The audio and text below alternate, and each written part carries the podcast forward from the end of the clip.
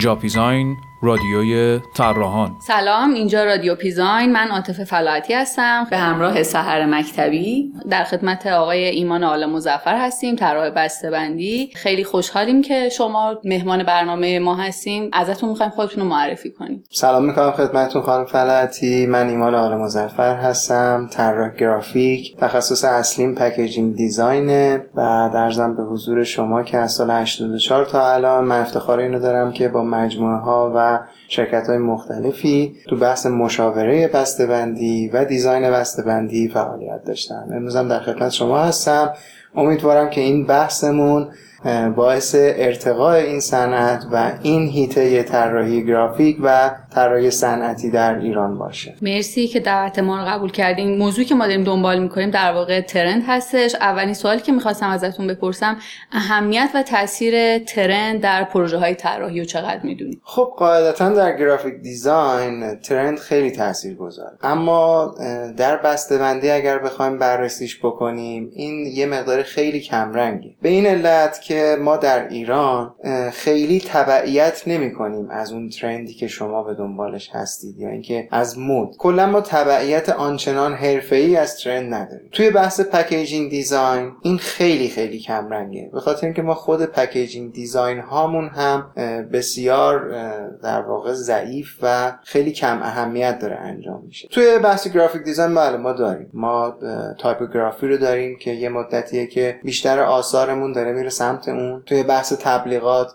مینیمالیست رو داریم که خیلی داره توی تبلیغات ما اجرا میشه و کارهایی که می‌بینیم روی بیلبورد ها روی رسانه های مختلف در در واقع آگهی ها بسیار مینیمال شدن. از آگهی های خیلی پر جزئیات و پرکار ما داریم دوری می‌کنیم. خب این اگر به عنوان یک trend ببینید تو این دوتا بخش خیلی فعاله. اما بخش packaging design. ما خود packaging design موضوعی که در ایران بسیار نوپاست و ما خیلی در واقع جوان هستیم توی این هیته خب همونطوری که من یه مختصر از تاریخچه بگم شاید این رو بتونه روشنترش بکنه. فروشگاه های زنجیره ما اولیش در آمریکا تأسیس شد که سال 1930 تا 35 بعد از اون 5 سال بعد این اتفاق در اروپا میفت این طول می‌کشه تا زمان شاه. اولین فروشگاه در ایران تأسیس میشه. فروشگاه زنجیره‌ای یا خورده فروشی به اصطلاح. ریتیل استورا. که فروشگاه فردوسی فروشگاه کوروش. اینا جز اولین فروشگاهایی بودن که در ایران تأسیس میشه. بعد از اون جنگ میشه و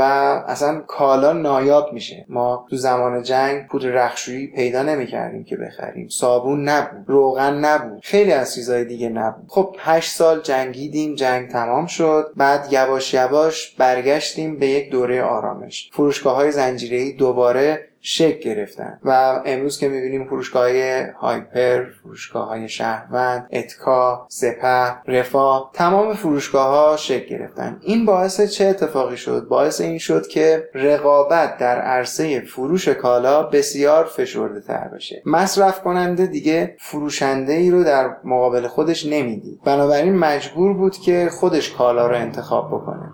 قبلا فروشنده به شما پیشنهاد می‌داد. میگفتش که اگر روغن می‌خواید اینو بخر. یا اینکه اصلا شما می‌گفتید من روغن می‌خوام برمیداشت از پشتش روغن به شما می‌داد.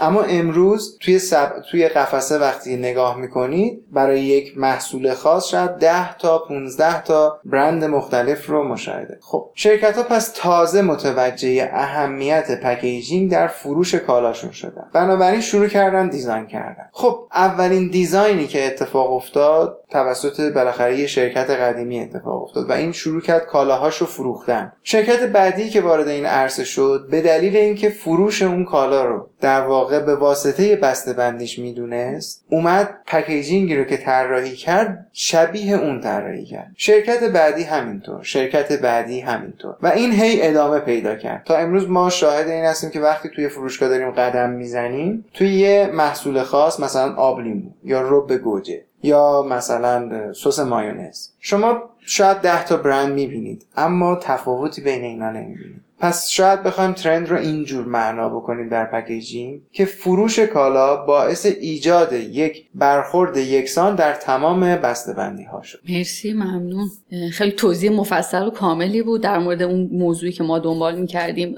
حالا سوال بعدی که می‌خواستیم ازتون بپرسیم در واقع ارتباط میان نقش trend و طراحی با هویت و خلاقیت شخصی خود طراحه. خب ببینید هر طراحی عین بقیه انسان ها زندگی و مشخصا تحت تاثیر lifestyle زندگی خودش. media هایی که در ارتباط باشون هست تلویزیون کانال های ماهواره‌ای روزنامه ها مجلات و انسان هایی که باشون رفت و آمد داره. و برای خودش هم یک idea یی رو برای زندگی و lifestyle ش انتخاب می‌کنه که مشخصا در design ش تاثیر می‌ذاره. این شاید بخوام بهتر توضیح بدم. پنجره ای رو که هر طراحی از اون بیرون رو نگاه می‌کنه با پنجره طراح دیگه متفاوته. و آن چیزی رو که اون می‌بینه طرف مقابل یا طراح دیگه الزاما اون رو نمی‌بینه. خب این مشخصا تو کار هر طراحی تاثیر می‌ذاره که نمیشه منکر این شد. اما تو بحث packaging این تاثیر خیلی کم رنگتره باز هم. به خاطر اینکه packaging کل روند طراحیش یا design ش بر اساس مخاطب یا end user یا target group یعنی اون کسی که قرار این محصول رو بخره بر اساس سلایق اون باید طراحی بشه. یعنی ما توی بحث packaging اولین کاری که می‌کنیم end user مون رو یا مصرف کننده نهاییمون رو شناسایی می‌کنیم در اون محصول خاص. بعد از اینکه اون رو شناسایی کردیم شروع می‌کنیم lifestyle ش رو شناسایی کردن علاقه مندی هاشو و بعد سعی می‌کنیم اونها رو در روی بسته‌بندی ایجاد بکنیم. تو سال گذشته شما گفتین که خروجی ها آخر یکی میشه یعنی توی یک برند خاص یعنی یک محصول خاص برندهای مختلف یک خروجی شبیه به هم و حالا با یه شواهد خیلی کم از هم دارن. اینجا نقش خلاقیت و برخورد شخصی یا اون تشخیص شخصی طراح یا مجموعه کجا؟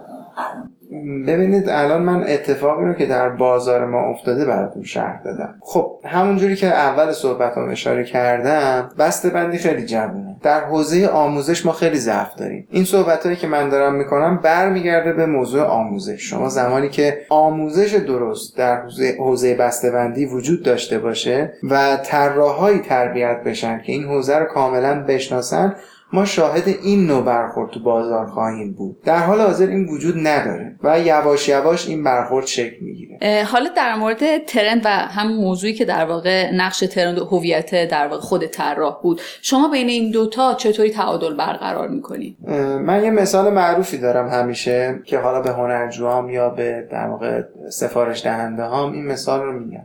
بندی یا کالایی که من دارم طراحی می‌کنم مال من نیست و من اصلا حق ندارم. ندارم اون رو با سلیقه شخصی خودم دیزاین بکنم. بنابراین وقتی که یه کاری رو شروع می‌کنم بر اساس یک سری اطلاعات که بهش میگن دستور کار در واقع یا خلاصه دستور کار این کار شروع میشه و یواش یواش بر طبق یک سری خواسته ها علمان ها انتخاب میشن. و این وسط شما به عنوان یک طراح یا من به عنوان یک طراح توی هر لحظه از دیزاین باید خودمون رو از کار بکنیم فاصله بگیریم و کار رو بررسی بکنیم. آیا اون نتیجه ای رو که ما می‌خواستیم بگیریم کار داره اون, اون نتیجه رو می‌گیره یا خیر.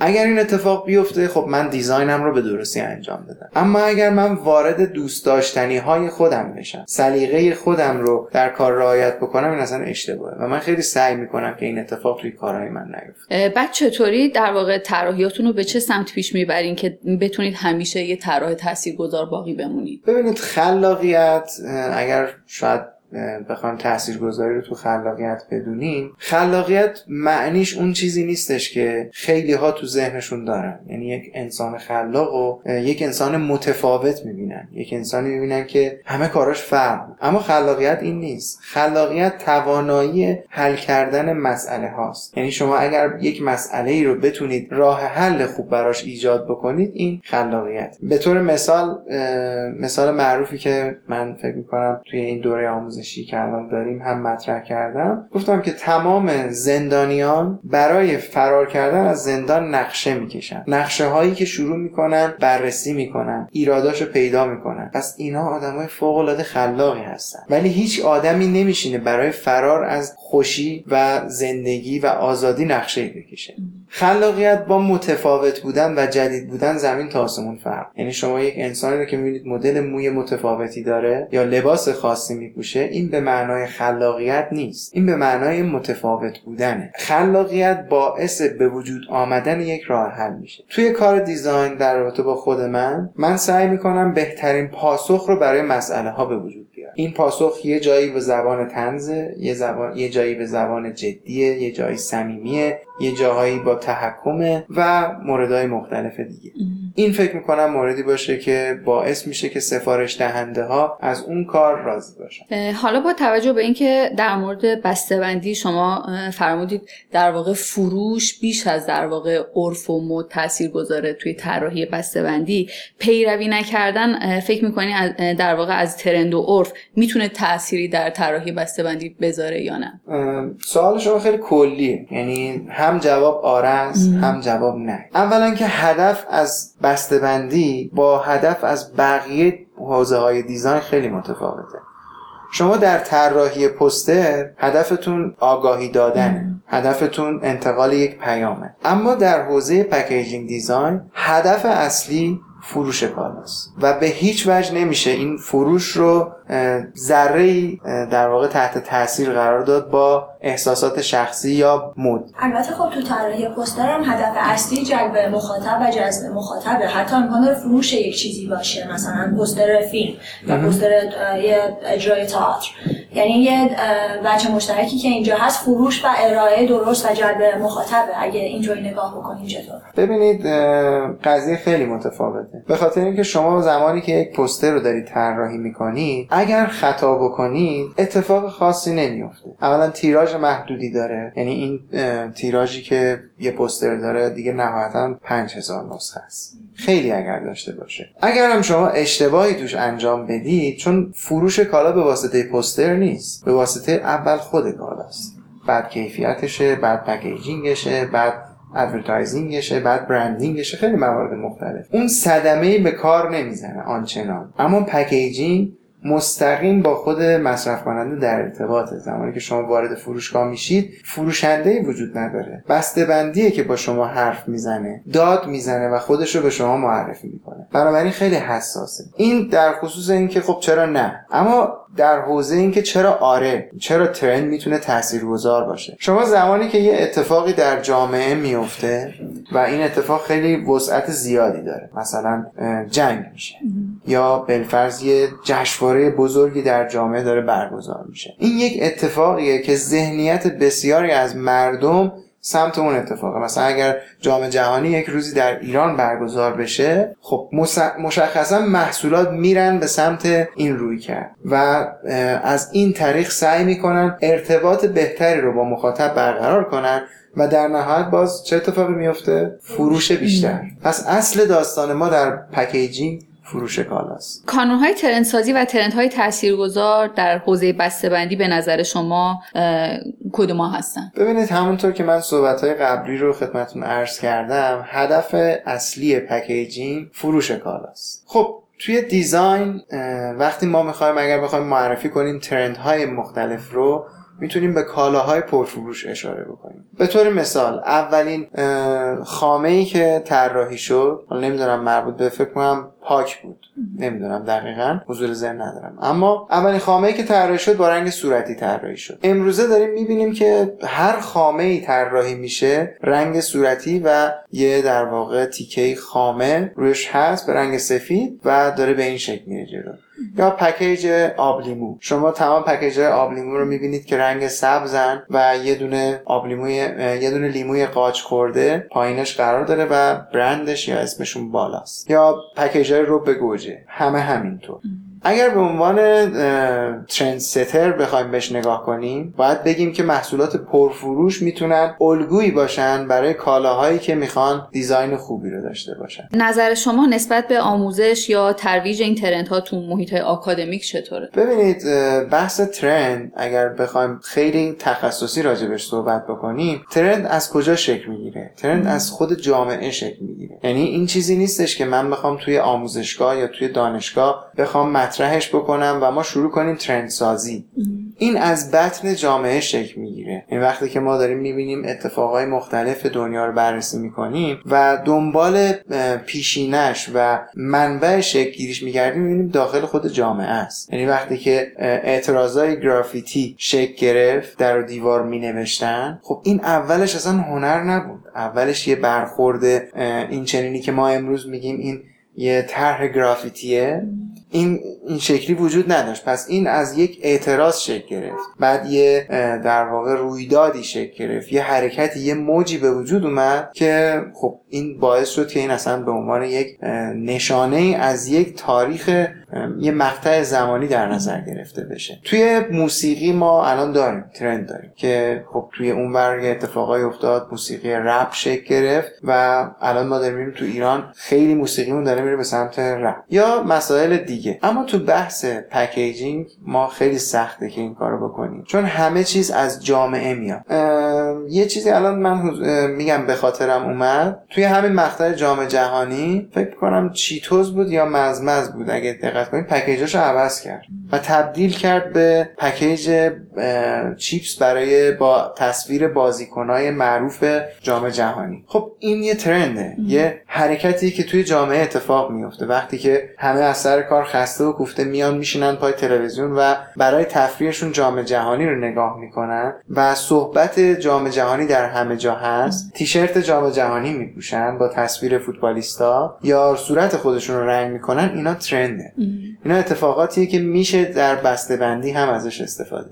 تو حوزه آکادمیک به نظر شما مطرح کردن این موضوع در واقع موضوع ترند توی محیط دانشگاهی خوبه یا نه؟ صد درصد خوبه. ببینید یادگیری توی همه زمینه ها مثبته. یعنی شما وقتی که آشنا باشید با یه سری واژه ها با اتفاقا با پیشینشون با اینکه از کجا اومدن چه جوری میشه ازشون استفاده کرد خب مسلما اتفاق خیلی خوبیه. خب ما الان یه مقدار سوالا رو شخصی تر می‌کنیم و با این سوال شروع می‌کنم که معمولا در چه شرایطی ایده خوب به ذهنتون می‌رسه؟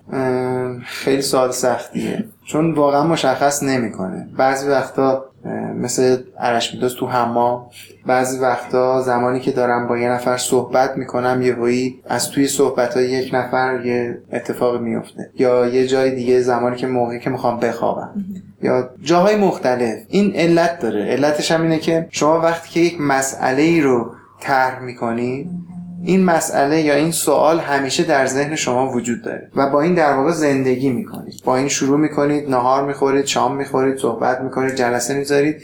اما این گوشه ذهنتون هست و اصلا مشخص نمی‌کنه کجا یهویی جواب این رو پیدا می‌کنید آزار دهنده ترین و دل خراش ترین جمله که راجع به حرفتون شنیدین چی بوده؟ ببینید زمانی که خب با سفارش دهنده صحبت می‌کنید جمله خیلی زیادی رد و بدل میشه. و عمدتا نمی‌خوام بگم حالا 100 درصد ولی از 50 درصد شاید بیشتر باشه. جملات آزار دهنده ای وجود داره. البته این آزار دهنده ها به علت ناآگاهی هاست. یعنی همونطوری که طراحا خیلی اتفاقاتی رو باش آشنا نیستن سفارش دهنده ها هم باشون آشنا نیستن. و این جملات تا حدودی آزار دهنده است. زمانی که شما با تخصصی به یه کاری رو می‌خواد شروع بکنید و شما رو قبول می‌کنن به عنوان یک متخصص کار رو انجام می‌دید و بعد میان میگن که خب به نظر من این کارش بکن. خب این جمله دفعه اول شنیدنش میگی باشه آقا مثلا این توجیه می‌کنید سفارش دهنده رو که این اصلا نه نباید. باشه قانع میشه. دفعه دوم میگه که آقا این کار اگر می‌کردی بهتر بوده اینا جملاتی هم که چالش های زیادی رو به وجود میارن و تکرارشون آزار دهنده است. مثلا من یه سفارش دهنده ای داشتم که برخوردهای سلیقه‌ای بسیار بسیار توی کار ما آزار دهنده است. من یه تصویری از یه تناب روی یه پکیجی استفاده کرده بودم و زمانی که به این سفارش دهنده کار رو نشون دادم من گفت وای این چیه تو استفاده کردی؟ گفتم آقا تناب گفت این حس دار زدن رو به من منتقل می‌کنه. من احساس خفگی می‌کنم که من مجبور شدم باش بشینم صحبت کنم که شما اگر یه چاقو ببینید یاد قتل میفتید این چاقو میشه باش میوه هم پوست کرد. یا اگر تناب می‌بینید یاد دار زدن میفتید این اتفاقی که حس شماست. این برخوردهای سلیقه‌ای توی کار من خیلی بر من آزار دهنده در طول روز از چه مهارت ها و ابزارهایی استفاده می‌کنید خیلی چیزا.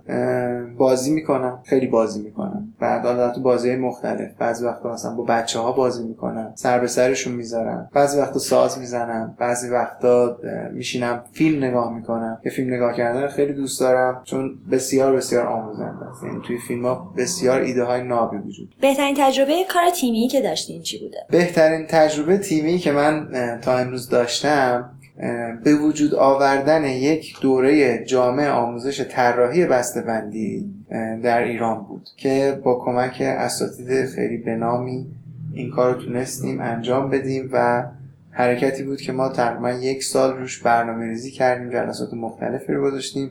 و تجربه بسیار دلنشین و شیر امیدوارم که موفق بشین مرسی. طراحان مورد علاقتون چه کسانی هستن؟ یا اگه یه طراح خاص رو به عنوان هیرو؟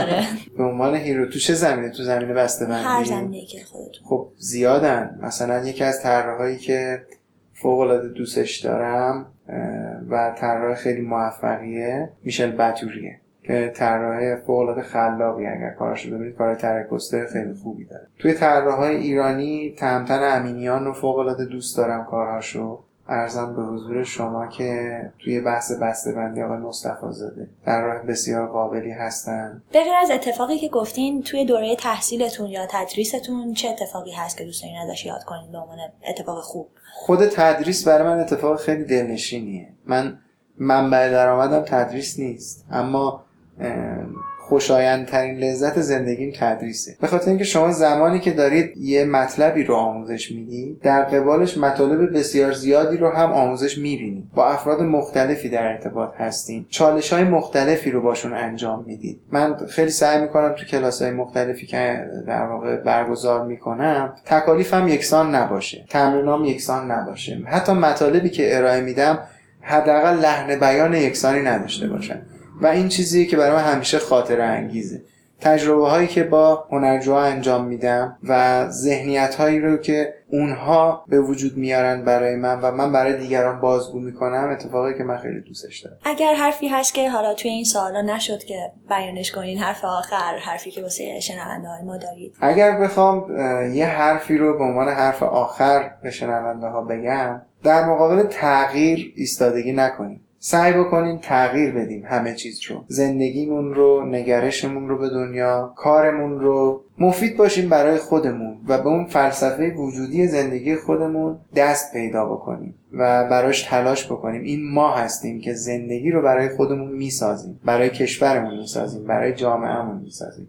نباید منتظر این باشیم که دیگران بیان و برای ما یک مسئله رو حل بکنن تا ما ازش استفاده کنیم. ممنون از وقتی که ما دادید مرسی ممنون از شما.